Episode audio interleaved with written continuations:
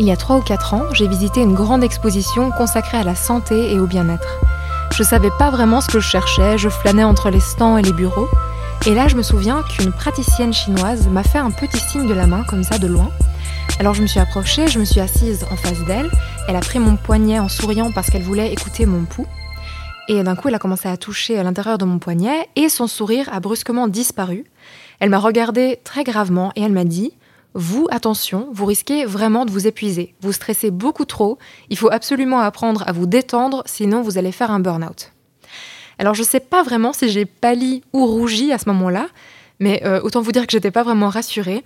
Heureusement, je touche du bois, son avertissement ne s'est jamais réalisé jusqu'à présent, mais ces mots sont restés gravés dans mon esprit, parce que le burn-out, c'est un mot qui inquiète et auquel on essaye de pas trop penser. C'est presque un mot qu'on fuit parce qu'on est devenu complètement addict à ce rythme effréné, à cette efficacité presque toxique qui nous pousse à faire toujours plus et toujours mieux. Et par conséquent, le burn-out est encore un peu tabou parfois, puisqu'il nous fait aussi peur. Donc dans cet épisode, on va essayer de l'envisager de la manière la plus optimiste et résiliente que possible, en réfléchissant aux manières de l'éviter, mais aussi, s'il survient quand même, à tout ce qui peut nous apporter de positif. Parce que comme va nous l'apprendre notre invité dans cet épisode, le burn-out, c'est pas une fin, c'est un tout nouveau début. Bienvenue dans Tout va bien, un podcast féminin pour adoucir le quotidien. Faut pas tuer les instants de bonheur, Valentine. La vie, c'est comme une boîte de chocolat. On ne sait jamais sur quoi on va tomber. Cet épisode est présenté par Hélène Demester. Le burn-out, c'est un signe de bonne santé. Si cette idée vous interpelle, alors écoutez bien cet épisode jusqu'au bout, parce qu'il s'agit du titre de l'ouvrage de Thierry Balthazar, qui est justement notre invité aujourd'hui. Bonjour Thierry, merci beaucoup d'être avec nous. Bonjour, merci à vous pour l'invitation. Alors vous êtes formateur, coach et conférencier et vous avez publié cet ouvrage aux éditions Favre en novembre 2020. Donc c'est un livre qui est rempli de vécus, d'expériences personnelles et aussi de conseils pratiques et concrets pour guérir et prévenir le burn-out. On va plonger dans le vif du sujet, mais pour commencer, est-ce que vous seriez d'accord de nous raconter un peu pourquoi le burn-out c'est un sujet qui vous tient à cœur? Parce qu'il y en a beaucoup trop. Il y en a beaucoup trop euh, dans mon environnement. J'ai trop d'amis qui sont sur le fil ou qui se sont fracassés. À la base, il y avait aussi évidemment une expérience vécue, personnelle, avec deux burn-out, un sur lequel l'étiquette a été mise très clairement et la deuxième pas parce qu'on ne connaissait pas encore le mot, mais qui m'ont aiguillé, qui m'ont orienté vers euh, l'homme que je suis aujourd'hui et ma façon de voir le monde tel que je l'ai aujourd'hui. Alors justement, votre approche du burn-out, celle aussi que vous partagez dans votre livre, c'est une approche qui est assez optimiste en fait, hein, combative, résiliente. Donc peut-être un mot avant de vraiment commencer à parler du burn-out en tant que tel, pour rassurer les auditeurs aussi. Euh, si on doit résumer, qu'est-ce qui peut nous apporter le burn-out? Alors, une leçon, une bonne leçon. Alors, c'est clair que c'est jamais agréable de se faire euh, botter les fesses, mais la leçon est importante et au fond, il va nous inviter à retrouver l'être libre que nous sommes à la base, réécouter nos signaux, réécouter notre système interne, écouter notre corps, écouter notre bon sens. Et puis, il ne s'agit pas seulement d'écouter et puis faire la sourde oreille, mais faire ce qui vient quand on écoute tout ça. Donc le, le burn-out va effectivement nous inviter à redevenir celui qu'on pensait être dans tout ce qu'on fait en trop et qu'on était déjà quand on était juste bien avec soi-même. Donc un apprentissage douloureux mais précieux. Mmh. Et euh, par quoi est-ce qu'il se caractérise alors cet apprentissage, ce burn-out? Est-ce qu'il y a des symptômes qui, qui peuvent le définir? Alors il y a, il y a souvent une confusion, il y a, il y a bon, des doctrines entre guillemets un petit peu euh, diverses sur la définition du burn-out. Est-ce que c'est déjà le tremplin du saut à ski Est-ce que quand on est sur le tremplin, on est déjà en burn-out? Ou c'est seulement quand on rate notre atterrissage en bas qu'on est en burn-out? J'ai décidé de m'allier à une partie des spécialistes pour dire que le burn-out, c'est à la fois le processus et à la fois le résultat. C'est-à-dire qu'on utilise le même mot, finalement, il n'est même pas français, donc on peut l'utiliser comme on veut. Mais le burn-out, c'est le fait d'être dans un phénomène d'usure. Et c'est là que c'est traître, justement, parce qu'on retient souvent du burn-out le feu d'artifice final, le plus spectaculaire, euh, terrorisant d'ailleurs, qui peut être, alors si je, vais répondre à votre question par la fin, si on en arrive à ce stade-là, ça peut être euh, le blackout, plus de force, impossible de se lever. Euh, J'ai un ami qui était au, au fitness, il n'a pas pu se lever de sa planche d'alter. Donc il est parti en, hôpital, en ambulance. Donc ça peut être très très spectaculaire, très grave. Euh, c'est pour ça que je regrette pas du tout le titre, mais je rends quand même attentif en disant c'est pas passer un signe de bonne santé qu'il faut forcément y passer. Donc euh, ça peut vraiment être grave. On peut vraiment avoir des séquelles quand on va jusque là. Et le truc, c'est que souvent, les gens pensent que tant qu'ils sont pas arrivés dans cette rupture complète où on n'a plus de force, on peut plus parler, on peut plus réfléchir, on peut plus dormir, on peut plus manger, certaines personnes se disent mais bon, j'en suis pas là. Mais j'aime bien cette image du tremplin du saut à ski parce que à partir du moment où on a lâché les mains au sommet du truc, on a les deux bras derrière et puis qu'on y va, on fait pas demi-tour quoi. Et, et, oui, on va finir par voler et si possible pas en éclat. Et est-ce qu'il existe des signes avertisseurs par lesquels le burn-out peut s'annoncer? Est-ce qu'il y a des choses qu'il faut qu'on guette au quotidien quand on a peur euh, de s'épuiser? Les signes qu'on ressent quand on est sur cette rampe descendante, c'est de la fatigue, de la fatigue régulière, des changements d'humeur. On peut devenir plus irritable, plus amorphe, ça va dépendre. Des changements au niveau de l'appétit. On peut soit avoir plus d'appétit, soit moins d'appétit. Des problèmes au niveau du sommeil. Soit on, dort, on, ne voudrait que dormir et on ne se repose pas. Quand on se réveille, on, a l'impression qu'on vient de se coucher, alors qu'on a peut-être fait enfin une nuit réparatrice, mais qu'il ne l'était pas, ou alors on n'arrive plus à dormir. C'est tous les signes de stress. Mm-hmm. Voilà, et puis après, ben, ça peut être plus en profondeur avec euh, une perte de sens, euh, un début de désespoir, euh, des mouvements où on se sent moins capable, mais on ne le regarde pas parce que c'est jamais flatteur de se voir moins capable. On dit, mais avant, je faisais ça en 10 minutes, maintenant, il me faut 2 heures, pourquoi? Et, là, on est déjà en burn-out. Et c'est ça vraiment aujourd'hui, je crois, qui est important de savoir et d'entendre. Et c'est maintenant qu'il faut agir. Ça ne sert à rien d'aller dans le mur. On, on peut éviter le mur. Il y a déjà beaucoup de dégâts qui sont faits avant. Donc la définition du burn-out comprend autant les signes annonciateurs de cette usure que ce qu'on appellerait les symptômes aigus et qu'on retrouve à la fin quand vraiment on est tombé dans le précipice. Oui, techniquement, le, burn-out, c'est un épuisement euh, suite à une usure du système lié à une surcharge mhm. de travail, une surcharge émotionnelle, une surcharge multifactorielle qui fait qu'à un moment donné, le système, il ne récupère pas. Et donc, ce qui amène en burn-out, c'est quand on dépense plus d'énergie qu'on en emmagasine. Mhm. Donc, c'est un déséquilibre. Mais j'aime bien cette métaphore du fusible dans un immeuble, quand vous avez une surtension, vous avez une fête avec des amis, bon, on n'a plus le droit aujourd'hui, mais c'est pas grave, on s'en souvient tous quand on faisait des crêpes parties ou des raclettes parties avec ces appareils à 2500 watts, il suffisait que vous en mettiez trois sur la table et puis tôt ou tard dans la soirée, oh oh, il fait tout noir. c'est pas que le fusible est défectueux, c'est juste qu'on a mis trop de tension sur le système. Et donc le, le corps va fonctionner comme ce fusible, il va disjoncter pour garder le système en vie. Donc là, on a beaucoup parlé d'analogies, de métaphores pour mieux comprendre le burn-out. Mais si on prend des situations de la vie, concrètement, c'est dans quelle situation que le corps a besoin de nous obliger de nous arrêter en tirant ce signal d'alarme? Euh, Quand on est sourd. Le corps est obligé de tirer le signal d'alarme quand on continue de maintenir un rythme qui est inadéquat, quand on continue de négliger les temps de récupération, quand on continue à, refuser de s'affirmer face à autrui et de tout prendre sur soi-même, quand on ajoute encore des projets, des challenges et qu'on rehausse la barre par rapport à ce qu'elle était déjà posée initialement parce qu'on cherche la perfection, ben dans ce cas-là, le corps qui n'est pas respecté fait son travail. On a tellement fait confiance à notre mental, on a tellement écouté ce que lui nous racontait en, négligeant ce que le corps nous disait de son côté que, ce mental, à un moment donné, il explose parce qu'il il surchauffe. Mhm. Vous dites que le corps se casse, mais on peut bien sûr réparer ça. Hein. C'est peut-être un long processus qui semble difficile. On sent peut-être un peu au pied d'une pente. Et une personne qui vit cette expérience, qui est euh, en plein burn-out, par quoi est-ce qu'il faut qu'elle commence? Est-ce qu'il y a certains déclics mentaux qui peuvent déjà l'aider à commencer à gravir cette pente? Hmm. Pour s'en remettre, ben, la, première chose à faire, c'est déjà de pouvoir réellement s'arrêter. Et c'est la chose la plus compliquée à faire. Parce que c'est justement parce qu'on est incapable de s'arrêter qu'on va jusque dans le burn-out.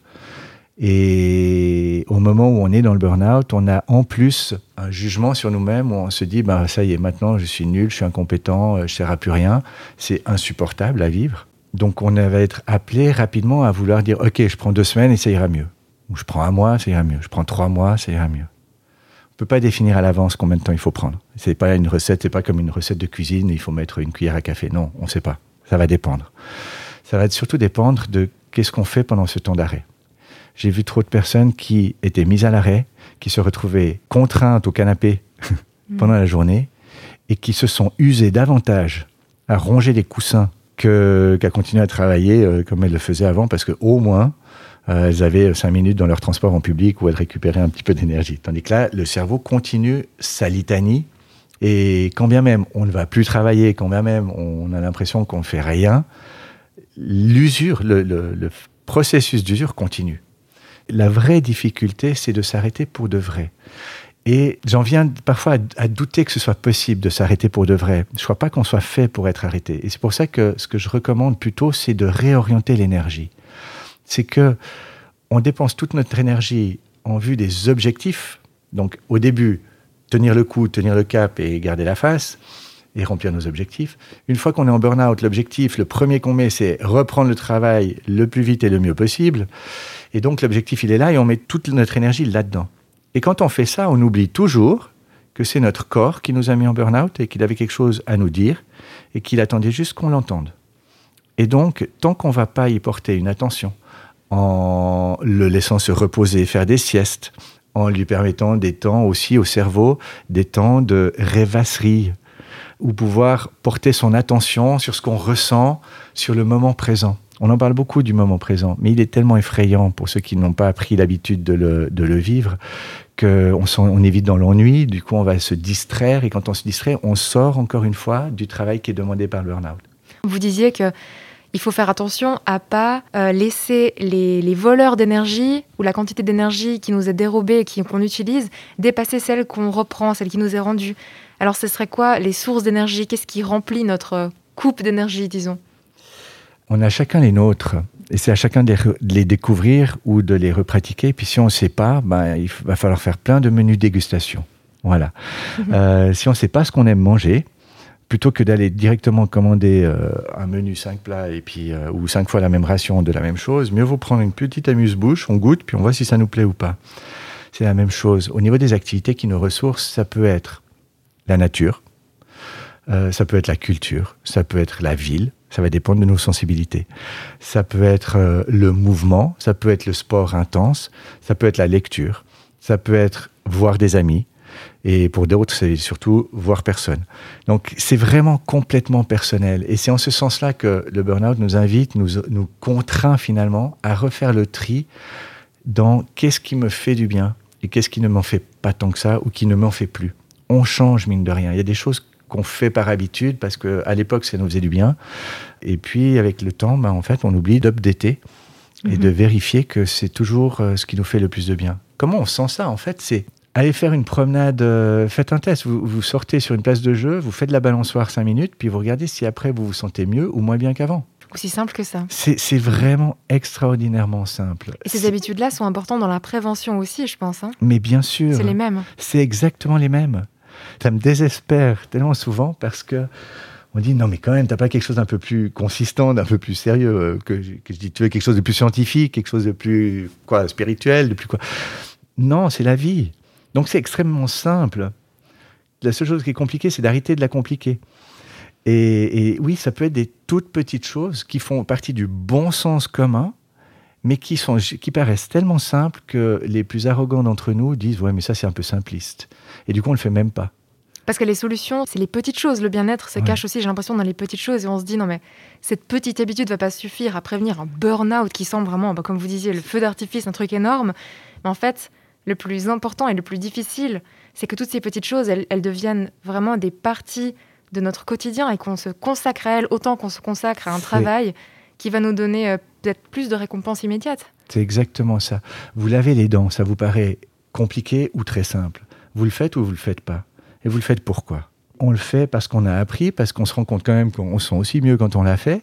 C'est aussi simple que ça. Un pas, ça vous amène loin? Non, ça vous amène nulle part. Mais ça vous amène 50 cm plus loin que où vous étiez avant. Si vous en faites un second, vous êtes déjà un mètre plus loin. Vous en faites un comme ça régulièrement à un rythme qui est supportable pour vous.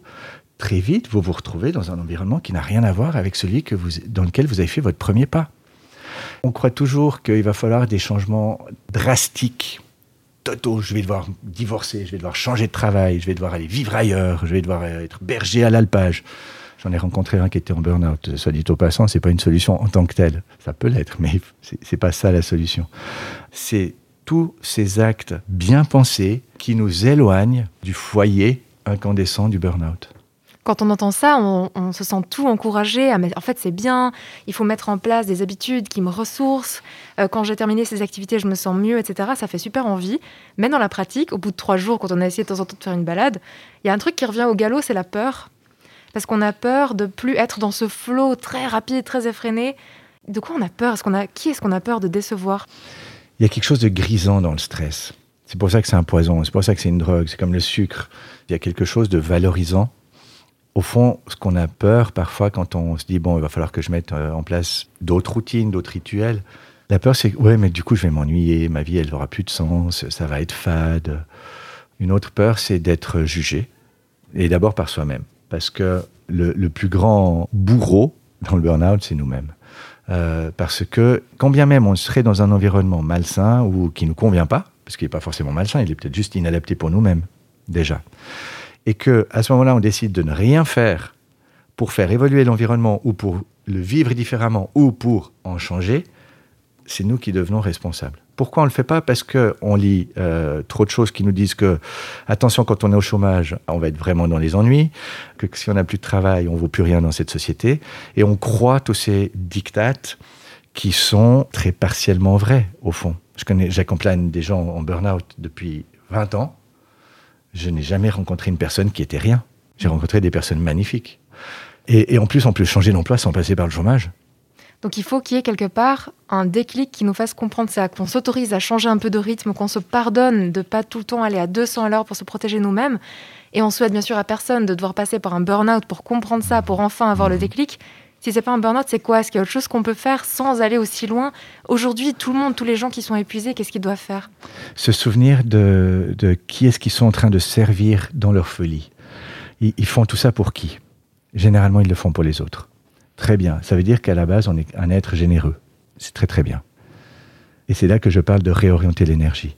Toute cette énergie que je mets au service des autres, suis-je capable d'être réellement généreux et de la mettre à mon propre service? Histoire d'être durable dans mon action. Si on veut être généreux le plus longtemps possible, on doit commencer à se nourrir soi-même et à se servir nous-mêmes. Je m'accorde à moi la même priorité que j'accorde aux autres. Et, je les entends, tous ceux qui écoutent en ce moment en disant Ouais, mais ça c'est tellement égoïste. Et puis on est déjà dans une société tellement euh, égocentrée et tellement euh, individualiste. Ça n'a rien à voir. Tout ce qu'on va donner aux autres en se sacrifiant soi-même, c'est pas ça qui sert réellement le développement de chacun. C'est pour ça aussi le livre. Pour, euh, pour à un moment donné dire Ok, il en faudra combien pour qu'on se dise Tiens, et si on faisait autrement? Et chacun en a la possibilité de faire autrement. Pour soi et donc pour les autres, à titre d'exemple. Un autre point qui me semblait important parce qu'il est peut-être un peu traître, c'est à nouveau ce stress-là. C'est qu'au final, comme c'est assez valorisant, gratifiant, il y a un truc dans le cerveau qui fait qu'on s'y habitue un peu mmh. et que notre corps continue à souffrir, mais qu'on s'en rend plus compte parce que c'est comme ça, parce que ça fait des, des mois, des années qu'on est là-dedans. Et d'un coup, finalement, peut-être qu'on peut craquer ou sentir qu'on va craquer, mais on est très habitué à ce rythme. Est-ce qu'il y a une manière de briser ce rythme c'est extraordinaire l'être humain. Ben ça, et la vie, c'est fascinant. C'est fou la capacité d'accoutumance qu'on a et d'adaptation qu'on a. On s'adapte à tout. À la fois, c'est génial parce que ça nous permet de pouvoir traverser des épreuves vraiment compliquées. Et en même temps, c'est un piège. Parce que quand on est dans un environnement inconfortable et qu'on s'y adapte, peu à peu, on ne ressent plus l'inconfort. Et quand on ne ressent plus l'inconfort, l'inconfort devient confortable. Et donc, on dit souvent qu'on a peur de l'inconnu. Et au fond, quand vous êtes accommodé à un inconfort, il devient connu. Cet inconfort-là, vous le connaissez. Et tout le reste vous paraîtra pire que cet inconfort. Et Mais ça, c'est une force alors, parce que les gens qui craignent l'épuisement craignent d'être faibles. C'est exactement forts, ça. En fait. C'est ça. C'est les, les, les gens qui vont en burn-out, c'est des gens qui craignent d'être faibles et qui sont extraordinairement résistants et endurants face à la douleur, à l'effort, à l'inconfort et à ces éléments-là. Et qui se suradaptent et c'est toujours la même chose, le sur et, le trop est l'ennemi du bien. Donc, quand on se suradapte, eh bien, on se met en danger à, à, court ou moyen terme. Dès le moment où je suis dans un système où je rentre en pleurs une fois à la maison, où je rentre, je donne des coups de pied dans le sac, je m'agace contre n'importe quoi, ou que je peux plus recevoir mes amis le, le samedi parce qu'il faut que j'aille me coucher à 17h, parce qu'il me faut au minimum 18 heures de sommeil pendant mon week-end pour avoir une chance de récupérer, même si ça ne marche pas. Quand on entre dans ces déréglages et qu'on ne change rien, et c'est là que cette adaptation va devenir un piège.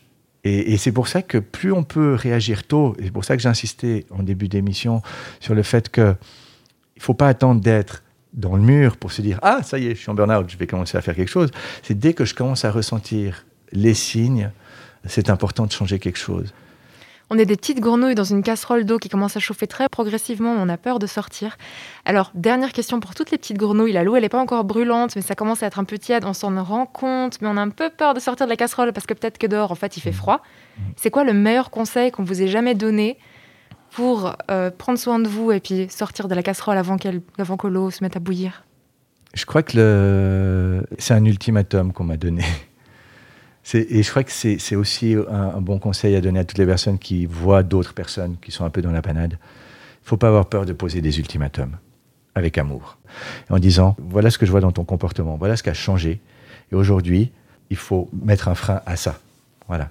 Ça ne veut pas dire qu'on veut garder tout le monde comme il était avant et que les gens n'ont pas le droit d'évoluer, mais on doit donner des feedbacks sur ce qu'on voit. Et, et, moi, je crois que le meilleur conseil qui m'a été donné, c'est tu as le choix. Tu as le choix. Mais quand tu seras ratiboisé, je ne te permettrai pas de te plaindre et tu seras en bien plus mauvais état qu'aujourd'hui pour pouvoir redresser la barre. Si tu n'arrives pas à le faire tout seul, demande de l'aide. Ça, je crois que c'est le meilleur conseil qu'on m'ait donné. Mais fais quelque chose. Et pour terminer sur une note optimiste, -hmm. une fois qu'on a opéré ce déclic, qu'on a fait ce choix, comment on se sent? Alors sur le moment, on est un peu perdu parce qu'on doit tout réapprendre. On se sent aussi parfois encore un peu fragile parce que on se sent plus sensible, on se sent plus fragile, on se sent plus vite fatigué et on a tous ces, on appelle ça les séquelles. Et moi je dis, mais tout ça tu l'avais déjà avant le burn-out. Simplement avant tu faisais tout pour le cacher parce que tu trouvais que c'était des défauts. Et aujourd'hui le burn-out te les resserre parce que lui il sait depuis le début que c'est tes meilleurs trésors. Ta sensibilité c'est ton meilleur trésor. Ton endurance c'est ton meilleur trésor. Donc tout ce que tu as voulu dissimuler, tu vas devoir faire ami-ami avec. Et alors, à partir de là, euh, on va commencer à se redécouvrir, on va commencer à apprécier tout ce qu'on est, tout imparfait qu'on est. Et, c'est ça, finalement, c'est au moment où on, a, on, réapprivoise ça, alors comment on se sent? Ben, On se sent libre, engagé, responsable. Et c'est pour ça que dans le livre, je m'adresse à toutes les têtes brûlées, parce que je vois en elles la lumière, et que des têtes brûlées peuvent servir aussi de garde-fou, de repère pour tous les autres. Donc il y, y, a énormément, énormément de débouchés derrière. Le plus grand, c'est de sortir du tunnel dans lequel on pensait avoir pris un raccourci et de se retrouver au grand air avec des plaines et des plaines à explorer. Ça s'appelle la vie et on va pouvoir le faire librement. Donc c'est pour ça que j'appelle ça un signe de bonne santé au final. Je n'ai jamais dit que c'était agréable, que c'était chouette et que c'était une belle aventure. Ça l'est au bout du compte, une belle aventure, mais j'ai jamais dit et je le dirai jamais que c'est confortable, que c'est amusant et que je me réjouis que les gens la traversent pour devenir qui ils sont. Je souhaite que tout le monde soit capable de contourner la montagne et d'aller dans les mêmes plaines, mais sans se maltraiter de la sorte. Merci beaucoup Thierry Balthazar pour votre présence et pour toutes vos réponses. Merci à vous pour les questions et pour le, le sujet. Et merci à tous nos auditeurs et auditrices pour votre écoute.